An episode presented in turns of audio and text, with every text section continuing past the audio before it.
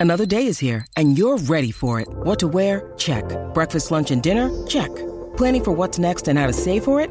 That's where Bank of America can help. For your financial to-dos, Bank of America has experts ready to help get you closer to your goals. Get started at one of our local financial centers or 24-7 in our mobile banking app. Find a location near you at bankofamerica.com slash talk to us. What would you like the power to do? Mobile banking requires downloading the app and is only available for select devices. Message and data rates may apply. Bank of America and a member FDIC. Well, howdy there, Internet people. It's Bo again. So today we are going to talk about uh, President Biden, 4D chess, and whether or not he pulled a really fast one with American foreign policy and uh, achieved something that nobody thought he could achieve. And he did it in a way that was just multi leveled and, and thinking super far ahead. And this is what American foreign policy pulled off. Um, there is a lot of coverage right now about how Iran is coming out, and they're becoming that third pole of power in the Middle East. And they are filling a power vacuum that, that has been created.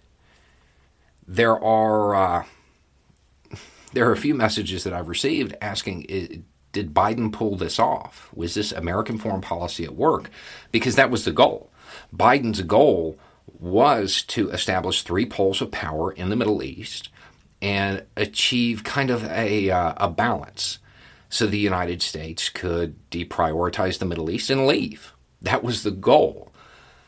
And that is kind of happening.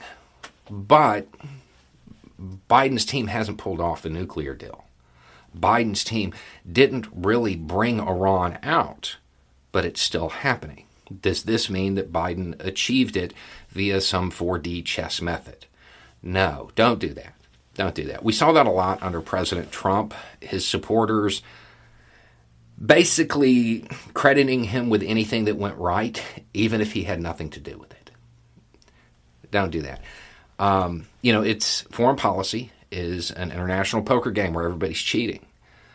Biden's team, the Biden administration, they didn't play the hand well. They, they didn't win the hand.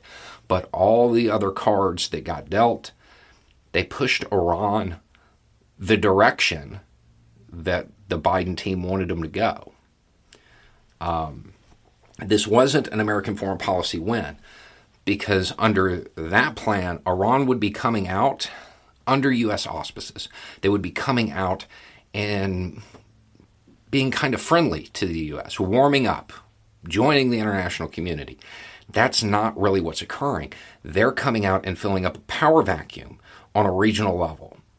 They're not joining the international community the way the Biden administration wanted them to.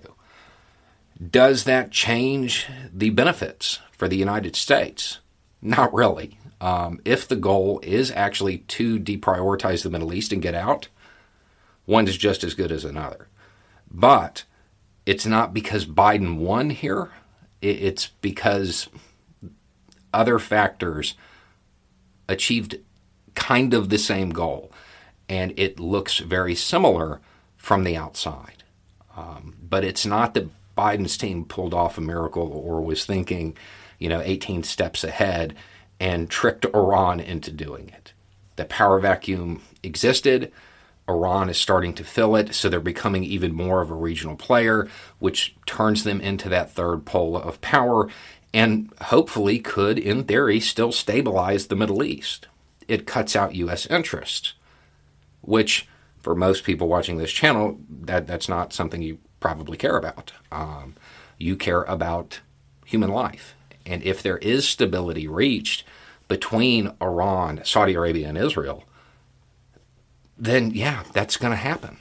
The same goal as far as people's lives, it'll be achieved. Um, but it wasn't because the Biden administration was playing 4D chess. They lucked into it. Now, 50 years from now, if it all works out, when history books are written, yeah, he'll look like a genius. But standing here today, it, it was luck. It was luck. And we're still not certain that it's going to play out the way uh, the way that we're hoping, the way it looks like it might. Iran coming into its own, there, establishing itself as a more regional player that is playing more by traditional rules is good across the board for the international community. It's good for the Iranian people. It's good for the Middle East as a whole. It, it's it's good. It's a good thing, um, and it is something that could bring about peace. But you can't credit Biden with it. Uh, he tried, didn't work. Maybe it provided a nudge and let them know that it was possible, but his team's plan isn't how it happened. So, not really a win, but it's also not a loss. You could look at it that way. Anyway, it's just a thought. You have a good day.